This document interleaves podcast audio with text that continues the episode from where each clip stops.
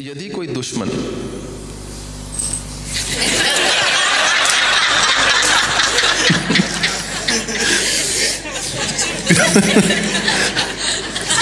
आगे सुनिए। ब्रैकेट में क्या लिखा है? यदि कोई दुश्मन रिश्तेदार या बाहर का रिश्तेदार या बाहर का। यदि कोई दुश्मन ब्रैकेट में लिखा रिश्तेदार या बाहर का। गलत चीज़ धोखे से खिला देता है किसी भी माध्यम से, उससे परिवार में बीमारियाँ लग जाती हैं, कमज़ोरी आ जाती है, बेहोशी आ जाती है, उससे अपने आप को कैसे बचाएँ? शाही दवा खाने में जाना होगा। ये तो बहुत कुछ हो रहा है भाई, किसने कोई भयंकर चीज़ ही खिलाई लगती है आपको? आप क्या सोचते हो? कि तंत्र का प्रयोग का इतना सरल होता है किसी ने कुछ खिला दिया और आप बीमार हो गए, या बेहोश हो गए, या खराब हो गए। हाँ कोई आपको केमिकल खिला दे तो मैं नहीं कह सकता।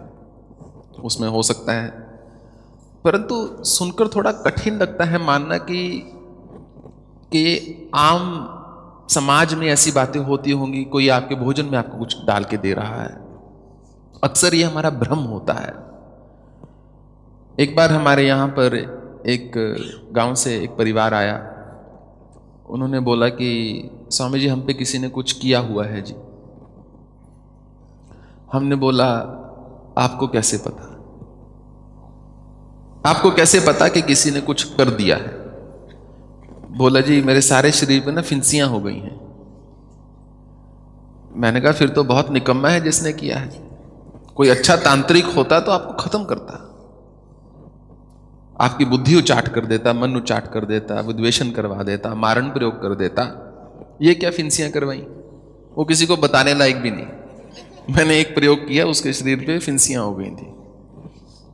तो ये इतनी छोटी बातों में पढ़ना नहीं चाहिए। अगर आप मेरा मत जानना चाहें तो। अच्छा तांत्रिक, कभी भी ऐसा, इसको बोलते हैं कृत्या। ये जो नेगेटिव प्रयोग होते हैं षड कर्मों में, इसको कृत्या बोला जाता है। कोई भी तांत्रिक कृत्या नहीं करेगा, पैसे लेके तो बिल्कुल नहीं करेगा, पैसे लेके वैसे भी करेगा तो उसकी सिद्धि खत्म है। धन लेकर या किसी प्रकार के प्रलोभन से कोई भी तांत्रिक किसी भी प्रकार का प्रयोग करता है तो कृत्य वैसे ही सफल नहीं होगी। और तंत्र को ऐसा एक मतलब नाम दे दिया गया है कि हर जो घृणित कार्य हम बोलते हैं जो तंत्र का कार्य हो रहा है जी। जबकि अपने आप में इतनी शुद्ध एक तंत्र की साधना होती है। क्योंकि तांत्रिक बोलता है, मैं भय से ऊपर उठ जाऊँ पूरी तरह। इसलिए मैं शमशान में ही जाकर बैठ जाता हूँ। जिस चिता से सब लोग डरते हैं, मरने से सब डरते हैं, उसी पे अपनी रोटी पका लूँगा। किस प्रकार का भय? वैराग्य उत्पन्न करना हो तो हफ़्ते में एक बार शमशान का चक्कर लगा लो। सत्य बात है एकदम। या महीने में एक बार, एक ना बार तो जाना ही है, पर उससे पहले की बात कर रहा हूँ। शमशान का चक्कर लगा लो तो वैराग्य उत्पन्न होना शुरू हो जाएगा। यदि घर में समस्या है, कमज़ोरी है तो अपने ऊपर देखो, कर्म के ऊपर देखो। ये मत सोचो, रिश्तेदार ने ये कर दिया या किसी ने वो खिला दिया। ये सब बातें एकदम बकवास बातें हैं। मेरा विश्वास मानिए यदि नहीं है मेरा विश्वास तो भटकते रहिए, मैं कुछ नहीं कर सकता। तो जाते रहिए कभी इस पंडित के पास, कभी उस तांत्रिक के पास, कभी ये वास्तु, ये फला, ये वो, ये पंडित, ये ज्योतिष। करते रहो। इतने वो बढ़िया होते तो अपनी लॉटरी ना लगा लेते। ज्योतिषी स्वामी जी, अपनी लॉटरी का नंबर ना निकाल के, आपको वो अमीर बनने के रास्ते बता रहा है। इस ग्रह को वो चढ़ा दो, उसका ये कर दो, इसने वो कर दिया। तो आपको एक बात जाननी होगी, ये हमारे समाज का सबसे दुखदाई सत्य है, सिर्फ़ भारत समाज का नहीं, समस्त विश्व में, कि आज तक जिस, जिसने आपको कंट्रोल किया है, काबू में करने के लिए मन में भय को उत्पन्न करना पड़ता है। चाहे वो धर्म के शास्त्र हों, चाहे वो ज्योतिषी हों साइकिक्स हों, पंडित हों, या तांत्रिक हों, कुछ भी, वो सबसे पहले आपके मन में भय ही उत्पन्न करेंगे। आपको बोलेंगे किसी ने खिलाया हुआ है, फिर बोलेंगे किसी औरत ने किया है जी। कभी देख लेना। 99.99 परसेंट ऑफ़ द टाइम वो बोलेंगे, जी, कोई औरत दिख रही है घर में, कोई तो दिखेगी। उसने खिलाया है आपको। उसने कुछ कर दिया है। एक ऐसी छवि आपके मन में रख दे जाएँगे। और अगर आपको शारीरिक कमज़ोरी है तो दवा खाओ अच्छा भोजन खाओ, व्यायाम करो। शांति से जीवन को व्यतीत करो। अगर मानसिक कमज़ोरी है तो मेडिटेशन कर लो, त्राटक कर लो, या मन को प्रसन्न रखने का कोई माध्यम ढूंढो। अगर परिवार में वैमनस्य है, अगर परिवार में लड़ाई है, विद्वेषण है तो बिठाकर जिसको आप दुख दे रहे हो, उसको पूछो अच्छा तुम बताओ, मुझमें तुम्हें कौन सी कमी दिखती है? तुम क्या चाहते हो कि मुझमें ना हो?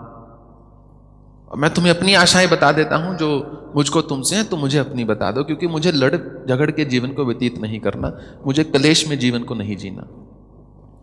बजाय कि हम किसी पंडित की ओर भागें, कि किसी ने कुछ कर दिया जी, क्या करूँ? ये सोच को क्या ये शोभा देता है एक पढ़े लिखे व्यक्ति को ऐसी सोच रखना? फिर आपने क्या पढ़ा? और मान लो आप पढ़े लिखे भी हो और एक क्षण के लिए इसको सत्य भी मानते हो तो फिर आपका ईश्वर क्या कर रहा है? फिर आप मंदिर में घंटी किस चीज़ की लगा रहे हो? भक्ति किस चीज़ की कर रहे हो? कौन से ईश्वर को पुकार रहे हो? कौन से ईश्वर को बोल रहे हो, सहाय हो जाओ, यदि अभी भी आपके मन में इतना भय है? हमारे साथ जो होता है, उसके लिए हम उत्तरदायी उत्तरदायी हैं।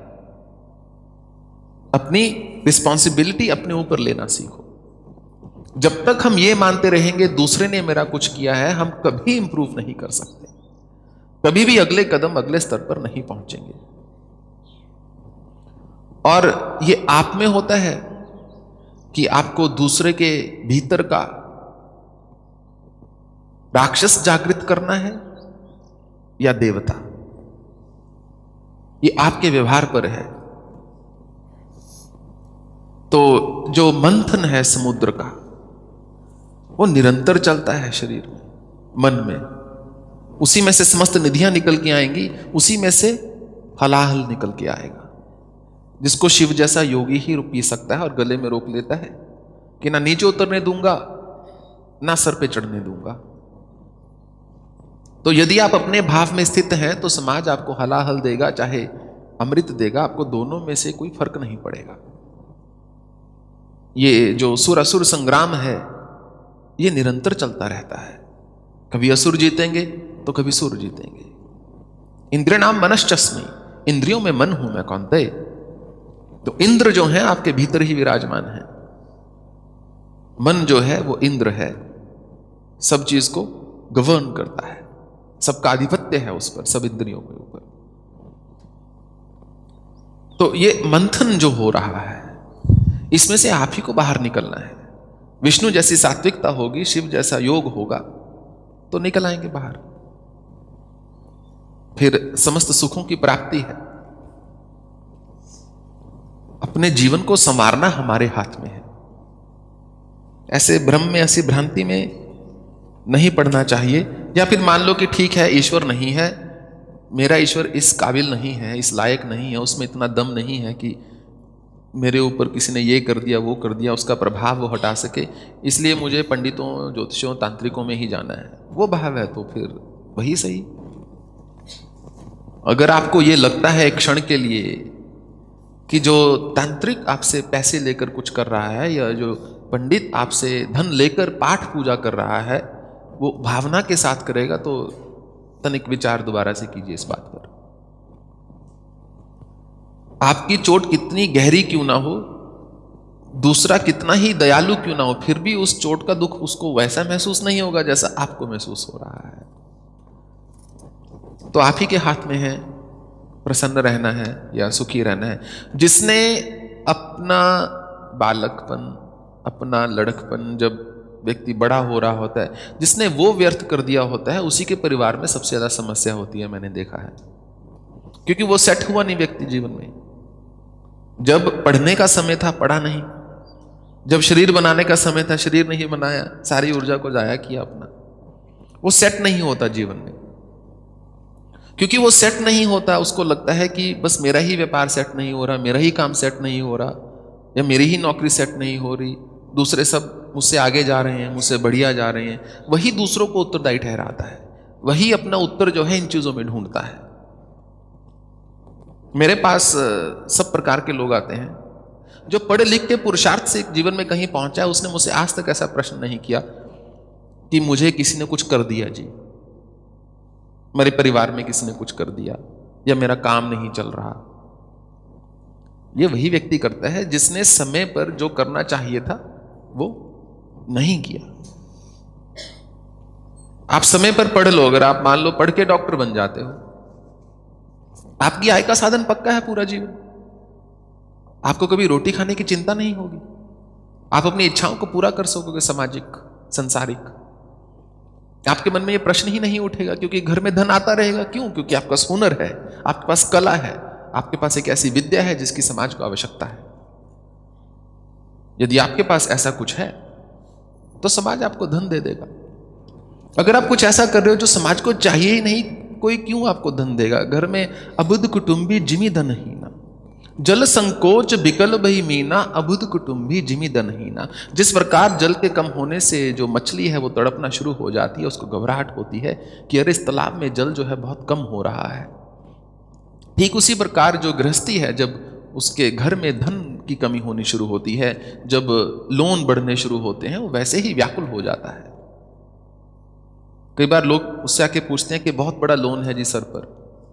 कैसे चुकाऊं? हमने बोला, उसके तीन ही तरीके हैं। या तो आप बैंक डिक्लेयर कर दो कि मेरे पास नहीं है, जो है वो बांट लो। वो पहला तरीका है। दूसरा है, आपके पास कुछ एसेट्स हैं, उसको बेच दो।